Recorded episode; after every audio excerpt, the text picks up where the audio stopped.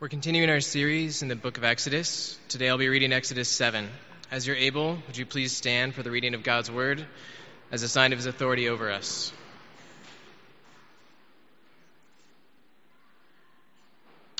And the Lord said to Moses, See, I have made you like God to Pharaoh, and your brother Aaron shall be your prophet. You shall speak all that I command you, and your brother Aaron shall tell Pharaoh to let the people of Israel go out of this land, out of his land. But I will harden Pharaoh's heart, and though I multiply my signs and wonders in the land of Egypt, Pharaoh will not listen to you. Then I will lay my hand on Egypt and bring out and bring my hosts, my people, the children of Israel, out of the land of Egypt by great acts of judgment.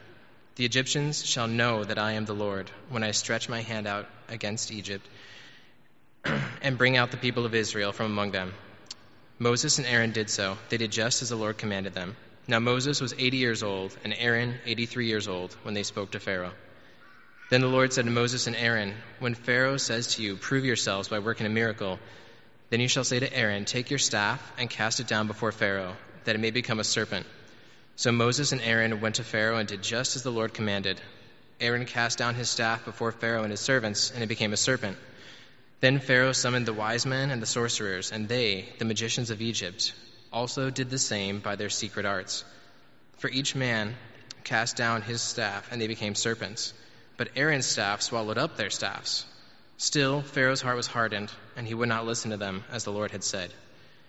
Then the Lord said to, said to Moses, Pharaoh's heart is hardened. He refuses to let the people go. Go to Pharaoh in the morning, as he is going out to the water. Stand on the bank of the Nile to meet him, and take in your hand the staff that turned into a serpent.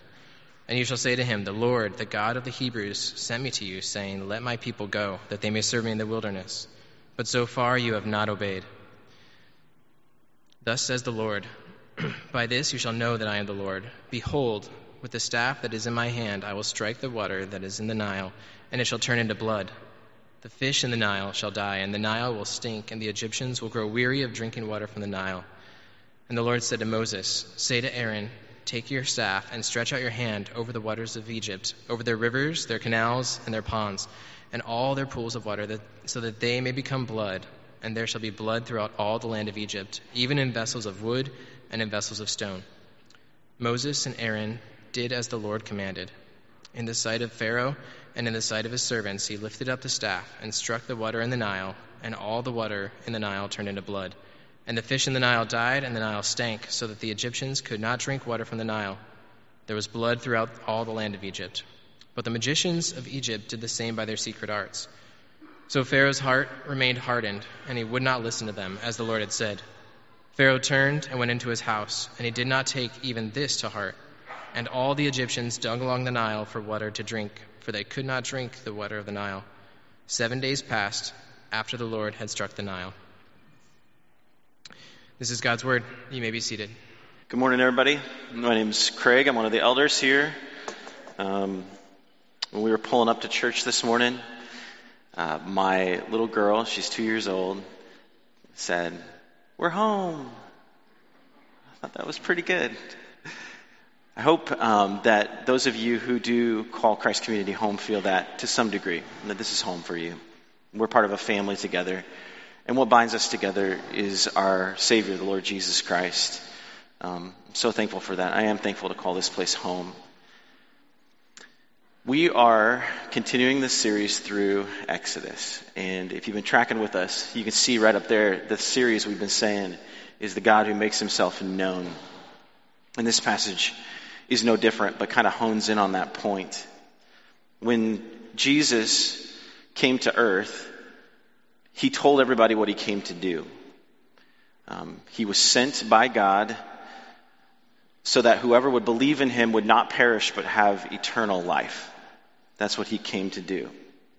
To save souls, to take away those who are perishing to eternal life. And then he had defined what eternal life is. It's going to actually be up here on your screen. John 17, Verse 3 says this Jesus said this this is eternal life, that they may know you, the only true God, and Jesus Christ, whom you have sent. An author, J.I. Packer, wrote a book called Knowing God. It's a classic. I highly recommend it. He said it this way He said, What are we made for? To know God. What aim should we set for our lives? To know God. Jeremiah 9, verse 23 and 24 says this. It will also be on the screen behind me. Thus says the Lord Let not the wise man boast in his wisdom, let not the mighty man boast in his might, let not the rich man boast in his riches, but let him who boasts boast in this, that he understands and knows me that I am the Lord who practices steadfast love, justice, and righteousness in the earth. For in these things I, del- I delight, declares the Lord. J.I. Packer said this. The quote is also going to be behind me. What makes life worthwhile is having a big enough objective, something which catches our imagination and lays hold of our allegiance.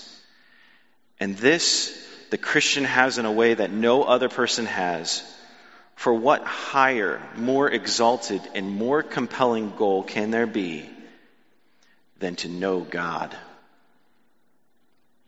What I hope and pray, what I have been hoping and praying for, even as we've gone through Exodus and as we navigate through this passage, Exodus 7 today, is just that exactly that we would know God, that you would know God, that I would know God. There is no greater thing.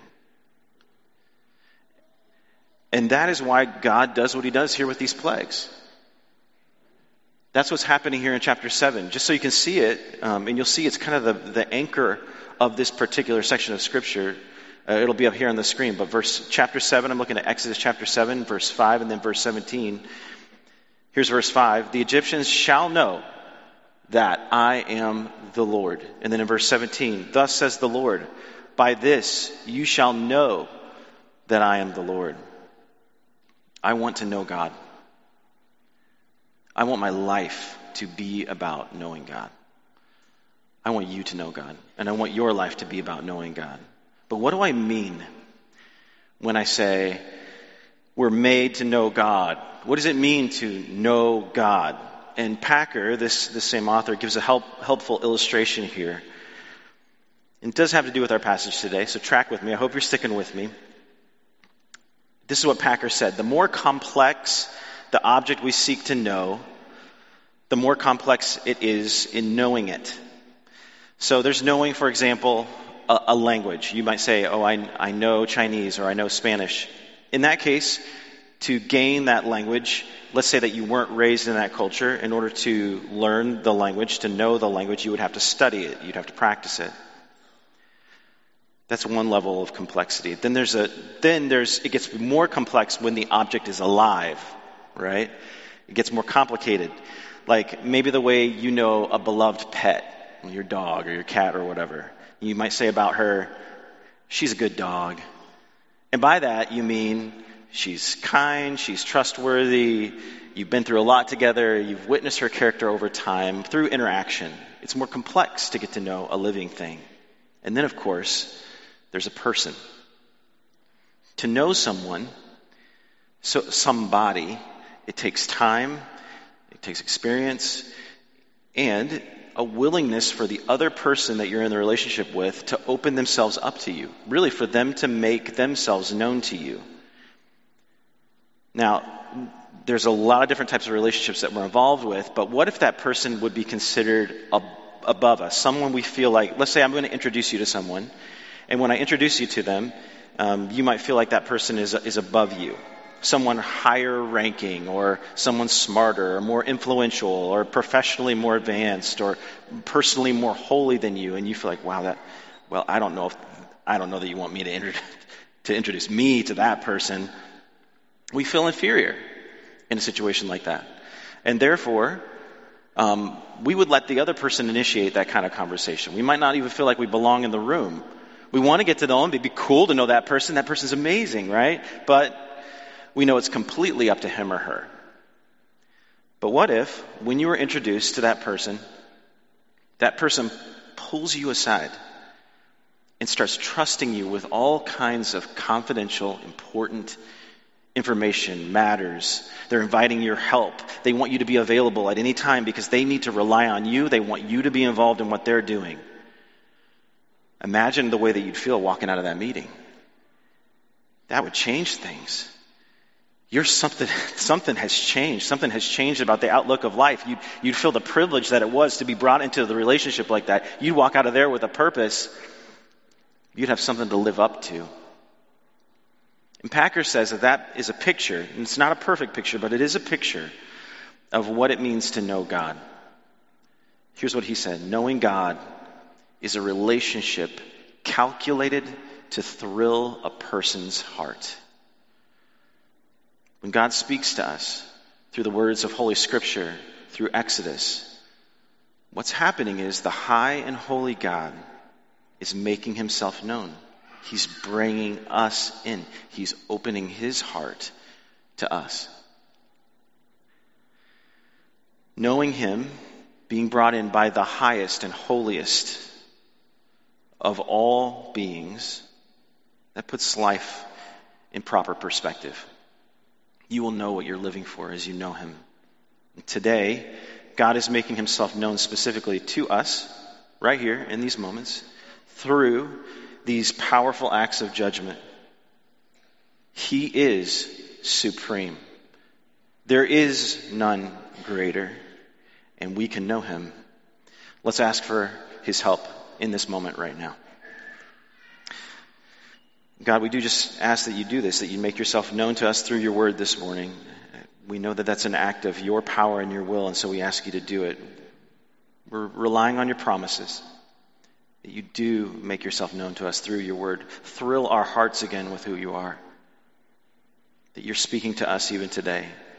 That you're here and you're at work. We need you. You are God and you alone, and we submit to you. Teach us now. Help us to know you more.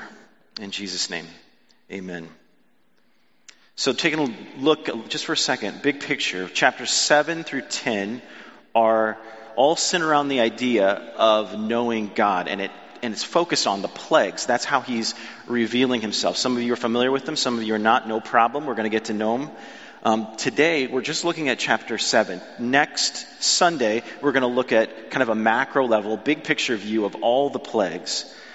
But chapter 7 begins with a recommissioning of Aaron and Moses. These are the guys sent by God to be his mouthpiece before Israel. Something interesting, though, as they get started. Remember, they've already gone and they failed. But here they are getting recommissioned again, sent back to Pharaoh, and God starts with something interesting. Chapter 7, verse 1, that's where I am. Track with me. Please do look at your Bible. I want you to see that what we're teaching here at this church, we, it comes directly from the Word of God. Chapter 7, verse 1 says this And the Lord said to Moses, See, I have made you like God to Pharaoh, and your brother Aaron shall be your prophet. That's a little weird, a little strange. What's going on there? If you look at it literally, it gets even more strange. In the Hebrew, it says that God tells Moses, You are God to Pharaoh. Now, why would God say that? Why, why, would God make Moses God? That's not exactly what he means. Like God is a good translation. The reason that God does it is because of who Pharaoh thinks he is. Pharaoh thinks he is a deity. Pharaoh thinks that he's a God. And so, God, by putting Moses in a godlike role, is causing something to happen here at the very outset of chapter 7. And like I said, it's going to stretch all the way to chapter 10. And what's happening is a power encounter. My kids get these books from the library. I don't know if you've seen them. It's kind of like these, it's a fictitious battle between two animals. It's like, what if a you know, tiger shark battled a lion? Who would win? You know, and then they give you all the stats of like the different animals, and then it's like, ultimately, the, the tiger shark would win, you know.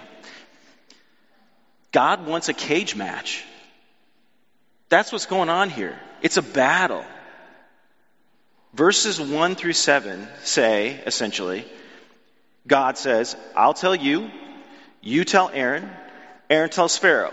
Pharaoh won't listen, but I am going to show him and all of Egypt, all the world, that I am more powerful. When I was a missionary overseas, some cultures that we worked among, the, the issue really wasn't, uh, is your God real? Like, does he exist? That wasn't the question. It wasn't, is your God right? As if he knows what's right or the better way to live.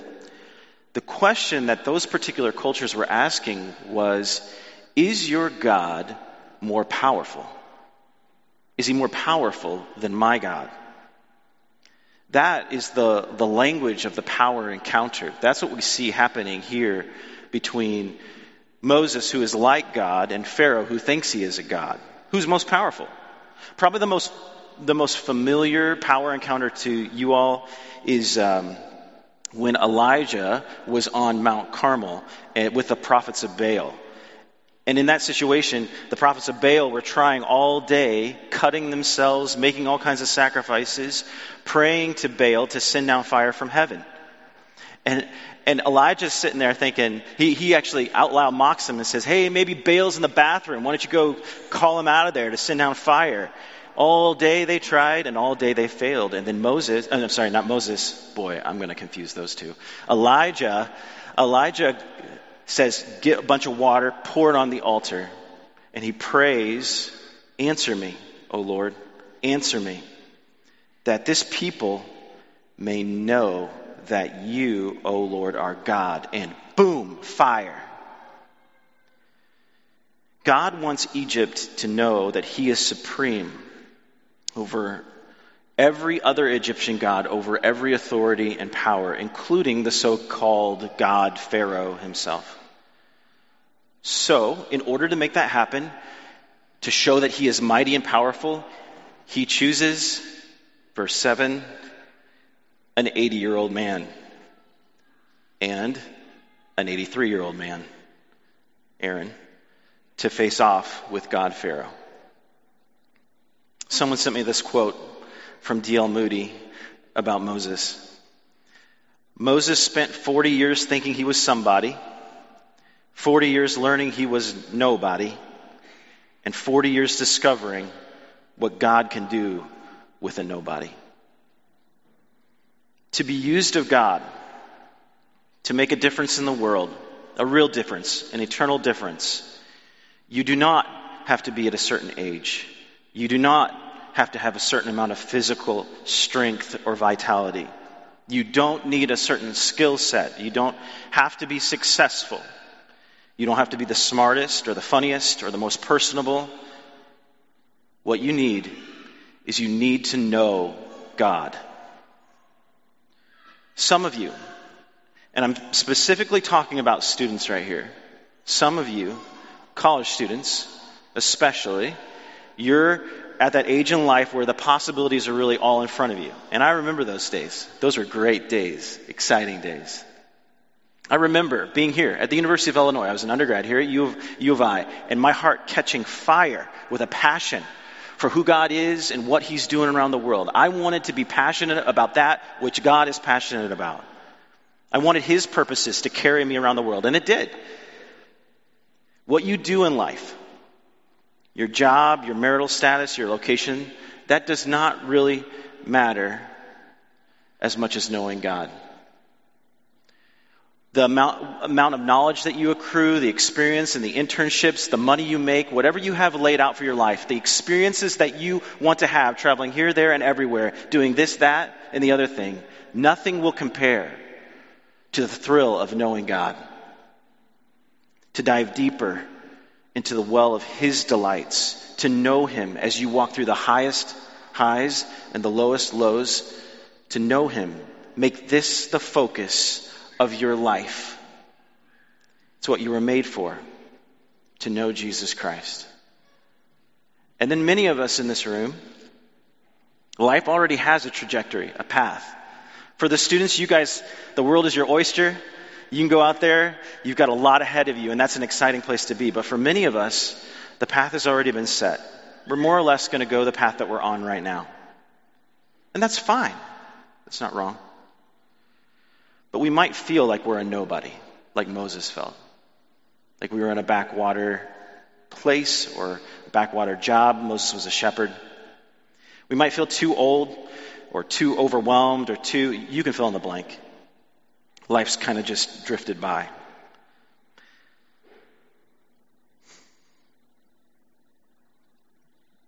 It's not too late. It's not too late. You're not in a position to not be used of God. Make your life about knowing God. To know Him. Yeah, in the, in the place where He has you right now. Maybe you're in a place where you never thought you'd be there, but there you are. You know what He wants you to do? More than anything else, know Him. Know him in the day by day. Know him in the mundane. Know him in your menial little mundane tasks. Know him in the overwhelmed moments. Know him. Invite him in. Experience him. Lean on him. Trust him. That's what he wants you to do. If anything, if anything, from looking at verse 7, we can know that whatever stage of life that we're in, whatever path we've taken, wherever we've ended up, God is not finished with you. I'm talking about you. I'm talking about me. No matter where I'm at right now in life, whatever I have in front of me, whether it feels like endless possibilities or a closed door, you can know that God is not finished. If God could use a dead stick to smack the Nile and turn it to blood, if God could use an old man, then God can use me. Before now, Moses was saying things like, Why me? What are you doing? I'm not enough. Pharaoh, I mean, please, not to Pharaoh. Please send somebody else. I have uncircumcised lips. I'm outside the grace and the blessing of God. And now here he is. Look, verse 7, verse, this, verses 1 through 7. Look at what he's doing. And now, same guy, walking into Pharaoh's court, something he's already done and failed.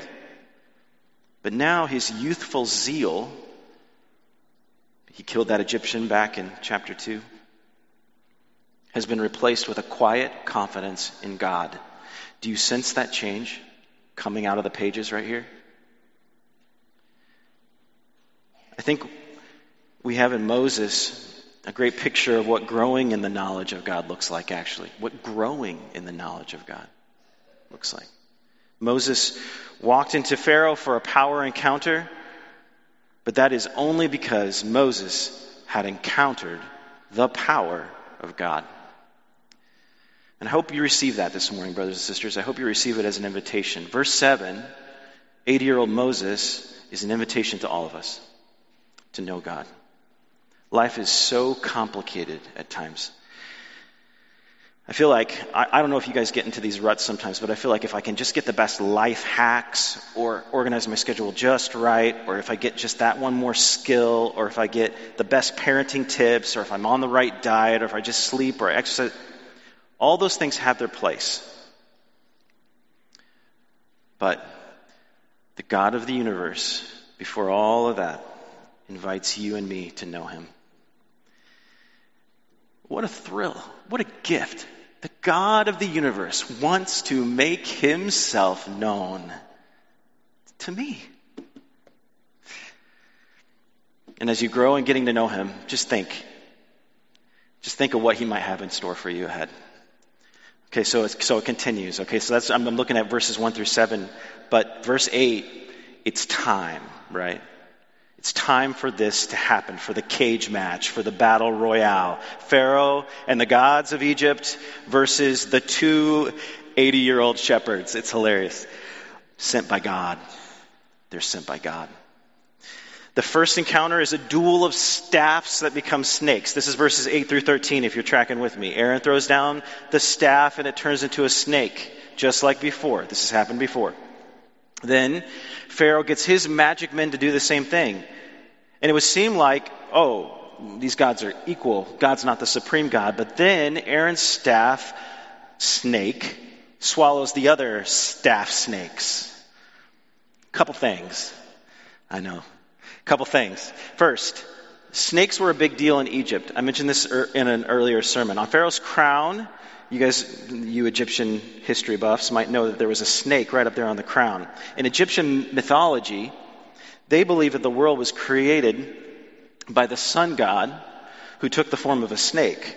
So here, when the staff becomes a snake and this, fat, this fight ensues, and then Aaron's staff ends up winning, this is a direct shot at that Egyptian god.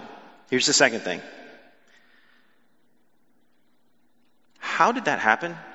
Uh, like the, the Egyptian sorcerers thing. How did these Egyptian sorcerers do this? Is this for real? At least that's what I was asking myself when I looked at that. And I've thought about that for a long time. Like, how did they do that? The answer is yes, it is real. There is a real power at work, a power that enabled these men uh, to turn the staff into a snake. But here's what's important about this power. We're going to see this power show up a couple more times in Exodus here. This power that these sorcerers from Egypt use only imitates what God does. They can only copy what God does. You know who's an imitator of what God does? Satan. He masquerades as a messenger of light. It's a real power, but is it a power that perverts, twists, distorts, deceives, and it certainly never, ever saves. That's the power at work here. Imitation that leads to destruction. That's what we're seeing from the Egyptian sorcerers. And so at the end, verse 13, if you're tracking with me, chapter 7, verse 13 says, Still, Pharaoh's heart was hardened, and he would not listen to them, as the Lord had said. So here's my question for you what about you? As we've been going through Exodus, maybe this is some of your first Sunday here. I'm glad you're here. You're hearing God's word from Exodus. That's good. Keep coming back. I hope you do. Some of you have been here for the whole thing. The question is this Are you listening to Him? Or are you hardening your heart toward Him? I remember taking a class here at U of I, religious studies class, uh, atheist professor. Um, he was talking about a book that tried to prove that all the miracles that, that took place in Exodus could actually be exp- explained away by natural phenomenon. Do you tend in that direction? Doubting God exists? And so you're seeking some sort of naturalistic explanation? Are you hardening your heart? Or maybe you're a bit like Pharaoh. I heard someone say recently, and I agree with this Pharaoh is the original postmodern man. He'd fit in well with our time, with our culture. It's not that he didn't believe in God, he just didn't care. He didn't care about him. Do not impose your beliefs on me. Believe what you want over there. Do your job, make my bricks, leave me alone. I, but I'm certainly not going to listen to you as you talk about him, and I will not obey him I won't do what he says. Do you harden your heart in that way to God? To what God is telling you? Push him away, isolate him, doesn't belong to you? Or maybe, maybe you're a Christian. You listen to God, but you find yourself wondering how much you need to listen to him in order to still be a Christian. You're willing to listen in some situations, but not all. Or maybe you come here Sunday after Sunday, you do your Christian thing, but you're kind of checked out. You're not really listening to what God says. You just let Sunday kind of float by. Not just necessarily the sermons, but what God is saying through the prayers and the music and the communion and your brothers and sisters and the sermon. You just let it pass by without hearing God's word. Here's the exhortation to us do not harden your heart. Do not grow bitter towards God. Do not grow angry at Him. Do not turn away. Do not, you can believe. You actually can. You can listen to Him. You can get to know Him and follow what He says. Satan's lie, and really it's the same lie that Pharaoh believed too, is that there is more to be gained by disobeying God than by obeying Him. That is not true. You gain the most by listening to and obeying God. Hear his voice, listen to his voice, obey him. It is the path of life. Allow that to come into your heart this morning. Hear his word this morning. Open your heart to him. So verses 14 through 24 round out this chapter. It's the, the power encounter goes outside the walls of the palace. And this is when it starts to become cosmic in display. They span across all of Egypt. And next week, like I mentioned, we're going to take a bigger picture view of things, their, their, their purpose and their design. But the setting here for the first plague is the Nile, the Nile River. The Nile, and we've mentioned this before, it's an important part of Egyptian life for a couple reasons. One, it flooded every year, and when the Nile flooded, it carried with it a whole bunch of nutrient rich soil. And as that soil washed across the ground, it gave them fertile ground for them to grow all of their crops. Had to happen every year. If it didn't happen, they couldn't grow, they would starve. So they needed it to happen. It literally was life for them in that way. And it was also their source of water. They, had, they used it to drink from.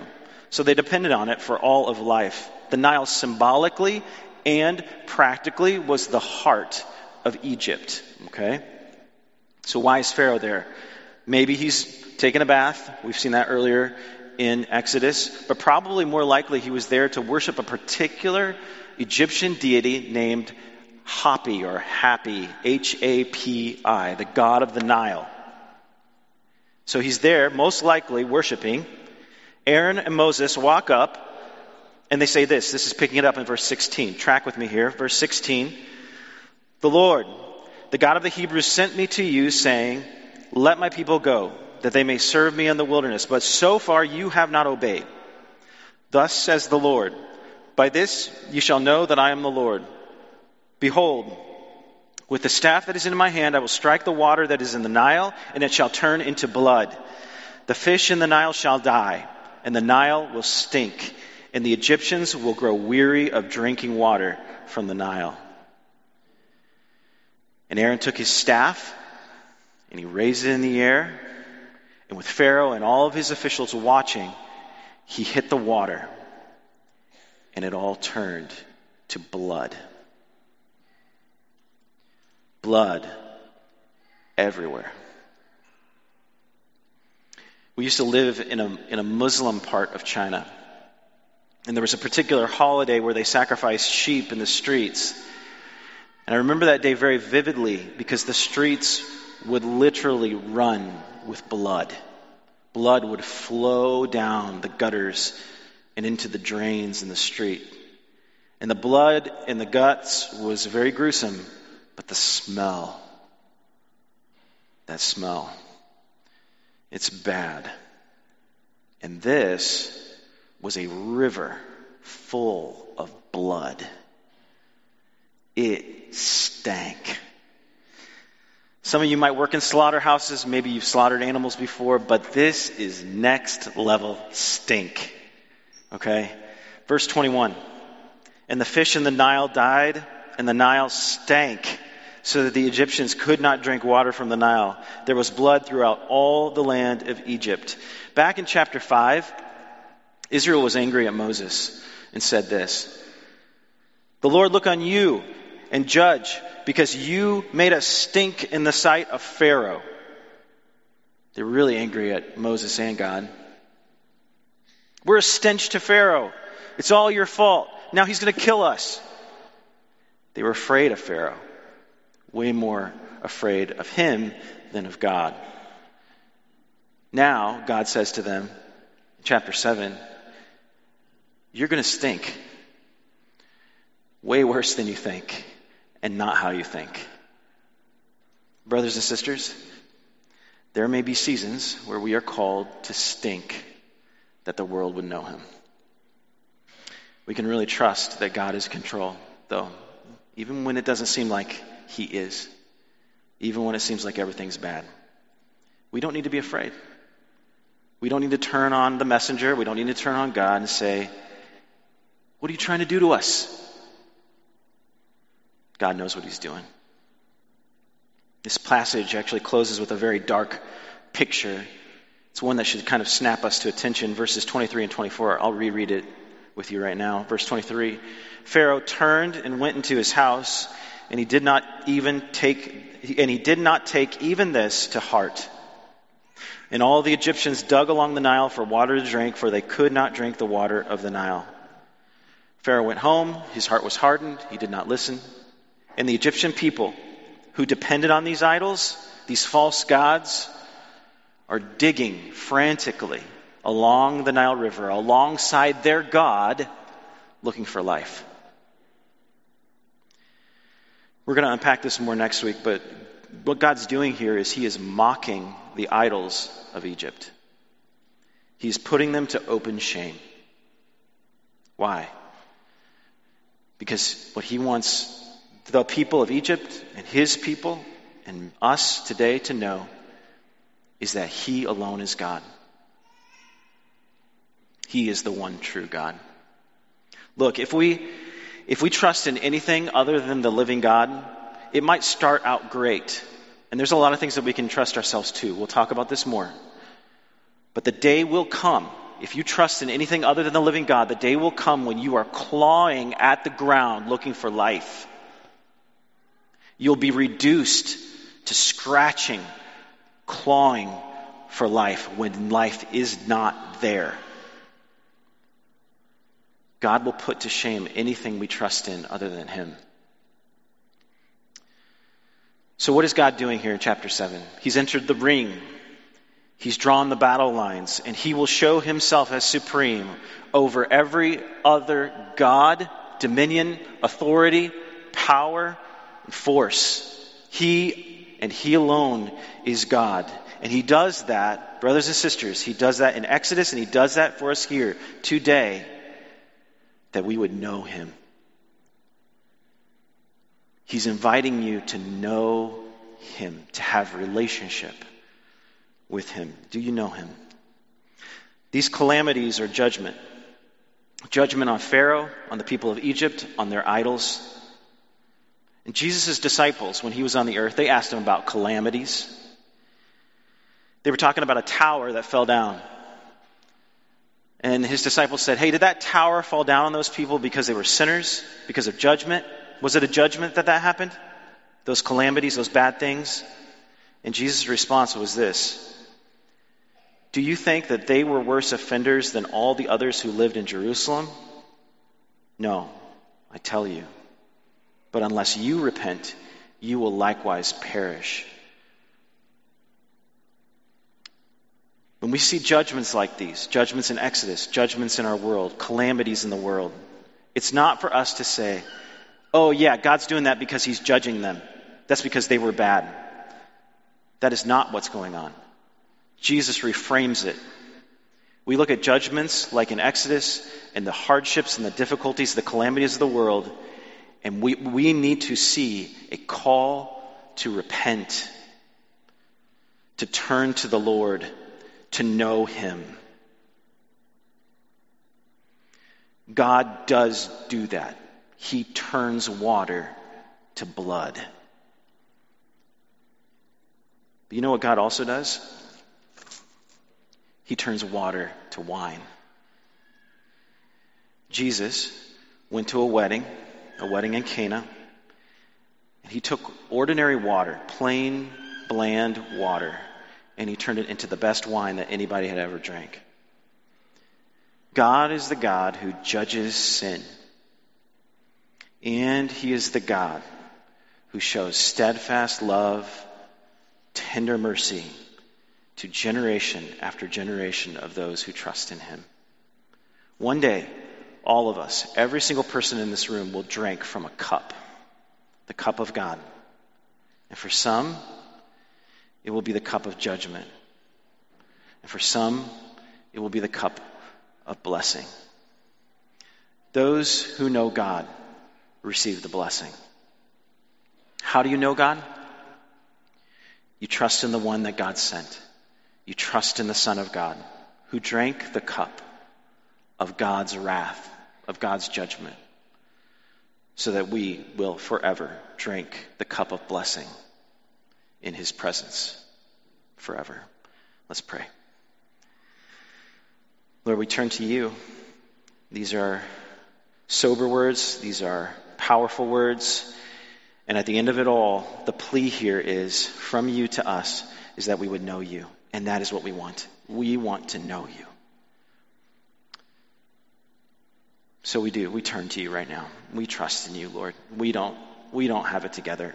We are we're weak, we are frail, we are needy. But you are God, supreme over all. You see us and you know us. Oh Lord, we, we want to know you more. We want to make our lives about knowing you more. So, Lord, continue to do that. Continue to fix our eyes on you, fix our eyes on Jesus, the one who turned water to wine, who brought us into your great blessing. You are supreme and you reign, and we give you thanks. In Jesus' name, amen.